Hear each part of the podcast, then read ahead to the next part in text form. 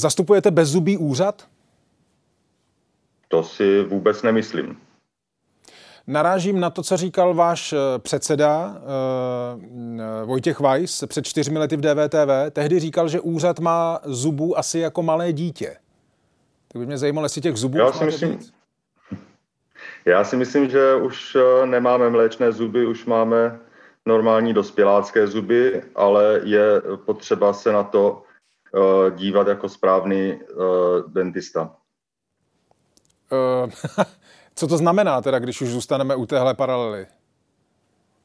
Eh, to znamená to, že eh, úřad eh, působí na dvou až třech úrovních a všechny tyto úrovně sledují jednu jedinou linku a to je kultivace ať už financování nebo finančního života politických stran, anebo kultivace volebního financování. A v tomto okamžiku se právě dělí dělí ty linie, kdy eh, kultivace financování politického života eh, politických stran a hnutí pro, eh, probíhá neustále a každoročně a tam jsou na místě pokuty a řízení, které vedeme a ta kultivace financování volebních kampaní funguje spíše dopředu k těm dalším volbám. To znamená, no, že my nej, nemůžeme... No, pardon, pardon, pane Hudečku, já se omlouvám. Říkáte, že ta kultivace směrem jaksi k tomu volebnímu financování působí spíš do budoucnosti.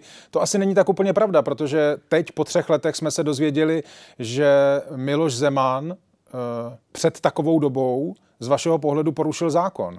Tak nevím, jestli to funguje dobře. Ano, ale do, dospěli, do, dozvěděli jsme se to v pravý okamžik, kdy začala uh, žhavá část volební kampaně do poslanecké sněmovny, kde ta pravidla jsou velmi podobná a vidíme to na, ta kultivace funguje teď a tady a ve správný čas, kdy uh, se můžeme uh, svoji, svoji pozornost napřít k ústavním činitelům, kteří usilují o své znovu zvolení, ať už to jsou ministři, poslanci, nebo další, další veřejní činitelé, kteří kandidují v těchto volbách a myslím si, že se to tématem stalo ve správný čas.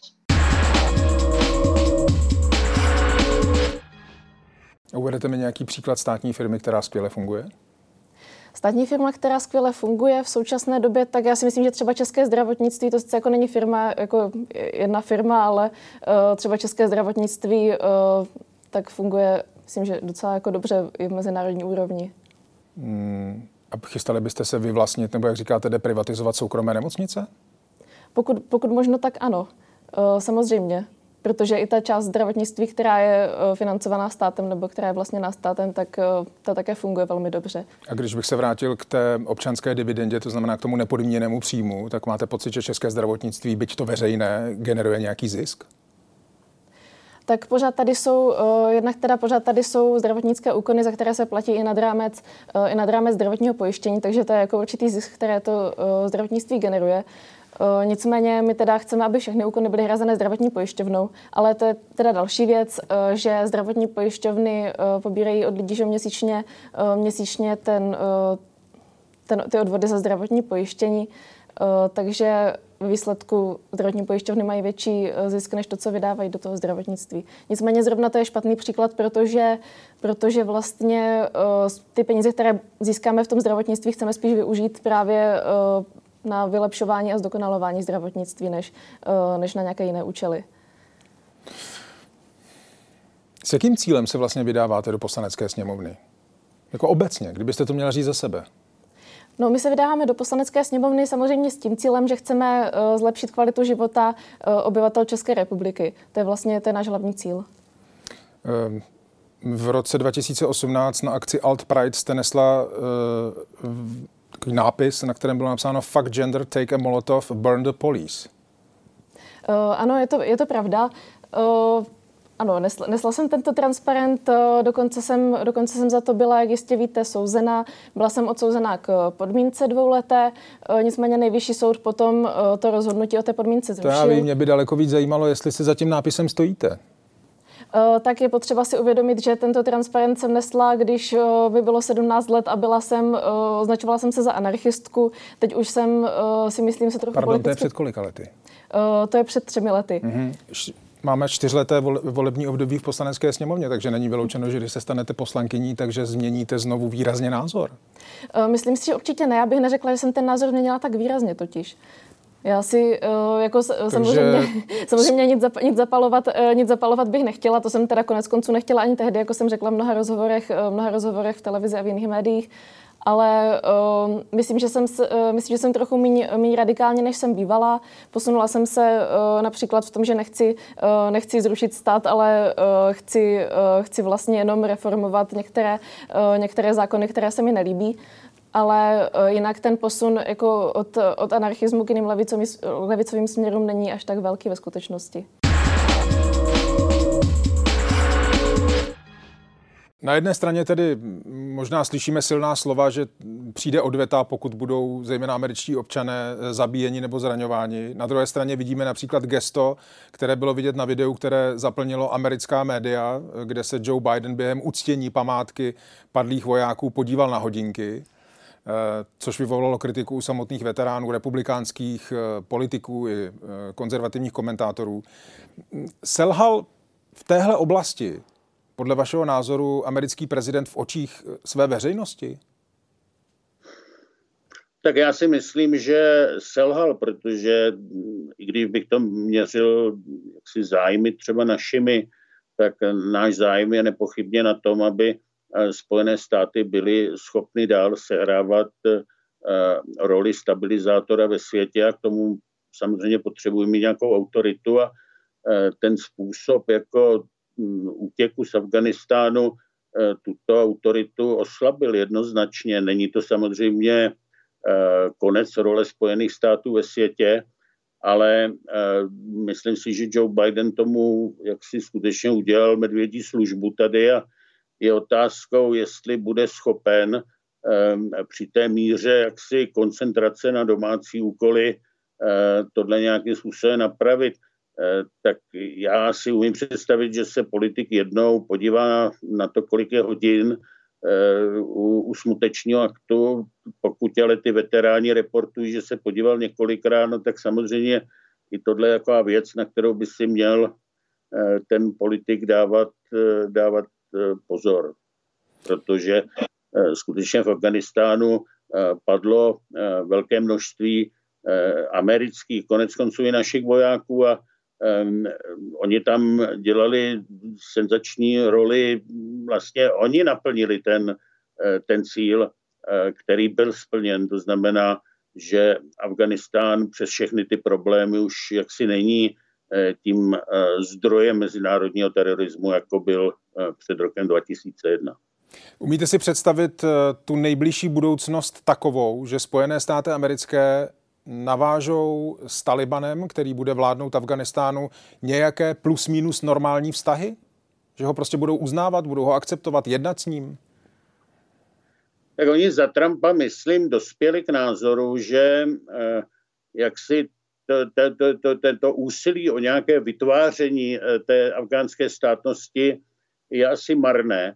A to je samozřejmě dovedlo k dialogu eh, s, s Talibánem, který Vedzal Mike Khalizal, eh, jeden z, vlastně z předních amerických diplomatů, sám eh, afgánského původu, který dokonce některé ty talibance osobně zná, ale mm, čili nějaký dialog tu byl, ale ten dialog prostě musí být takový, aby Amerika v něm měla respekt. A to si myslím, že se prostě to finále nepovedlo, včetně tedy toho, že, jak jsme vlastně zase poslední dny slyšeli, eh, tak eh, přímo vlastně oblast Kábulu má z talibánců na starost eh, ta Hakányho sekce a to, jsou, to je vlastně větev Talibánu, která má k některým mezinárodním teroristům třeba z islamského státu poměrně blízko, čili je tady další důvod k obavám ale uvidíme, jo. Já nechci samozřejmě tady malovat nějaké čerty na zeď, eh, tohle, eh, tohle uvidíme, ale každopádně ta jaksi neschopnost eh, předvídat ten vývoj v Afganistánu v posledních týdnech, tu rychlost, s jakou se Taliban vlastně zmocnil vlády nad každým městem v zemi, tak taky jako říká něco o tom, že ten dialog s Talibánem Eh, přeci jenom měl své významné mezery nebo, nebo mouchy a sázet se na ně určitě nedá, protože, jak říkám, i ta dohoda, která byla podepsána, není naplněná a mimochodem to mělo podle mě sloužit jako argument k tomu ten odchod pozastavit a, a, a nedotáhnout do, konc, do, do té doby, než bude ta dohoda naplněna v tom původním znění. Máte pro strach uděláno? Ha! to znamená, že jestli se nebojím, nebo jestli se bojím, to je taková fráze, kterou neúplně používám. Jestli se nebojíte. No bojím se hrozně. Já teď nemyslím, jako, že byste třeba šel do lesa ve tmě. Ale ne, nemyslíte se... teď, jestli se bojím. Ne, ne, ne, teď, ne, ne mě.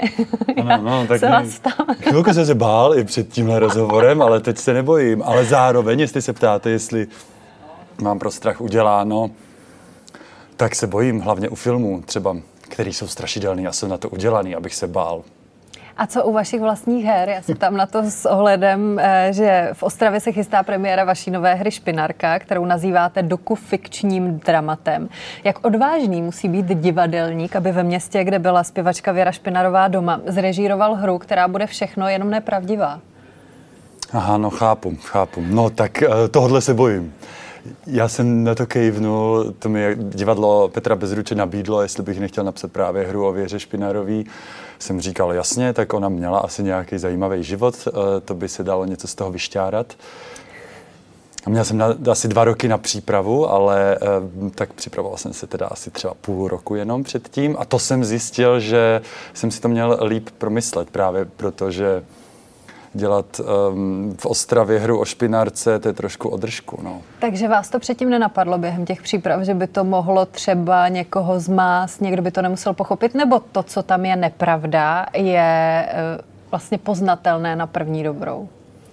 No spíš si myslím, že někoho to může urazit. Neuvědomil jsem si asi, že ji mají všichni ještě v živé paměti, a e, že její kámoši, příbuzní přijdou na premiéru, což se opravdu teď stane.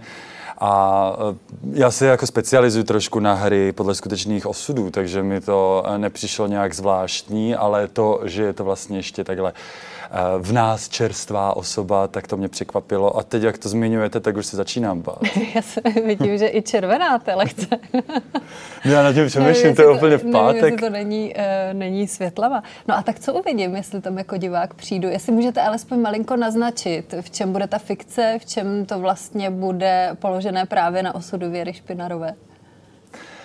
Uh, No tak snažil jsem se vycházet samozřejmě z knížek, které o ní vznikly, eh, z videí, které jsem někde taky našel, různě na internetu, z rozhovorů, kterých udělala opravdu hodně, ale um, ne vždycky tam ne vždycky je to dramatické uh, pro to, aby se uh, ve dvou hodinách uh, stalo vlastně celý její život, aby se nahustil, takže se častokrát musí ten děj trošku přikrášlit nebo eh, vyhrotit tak, aby to diváka bavilo, aby eh, se jenom neřešila furt normalizace, ale aby 60 let uběhlo v těch dvou hodinách, takže se někdy eh, samozřejmě něco přikrášluje a, a zrychluje, zkratkuje a vypadá to potom jako takový komiks třeba.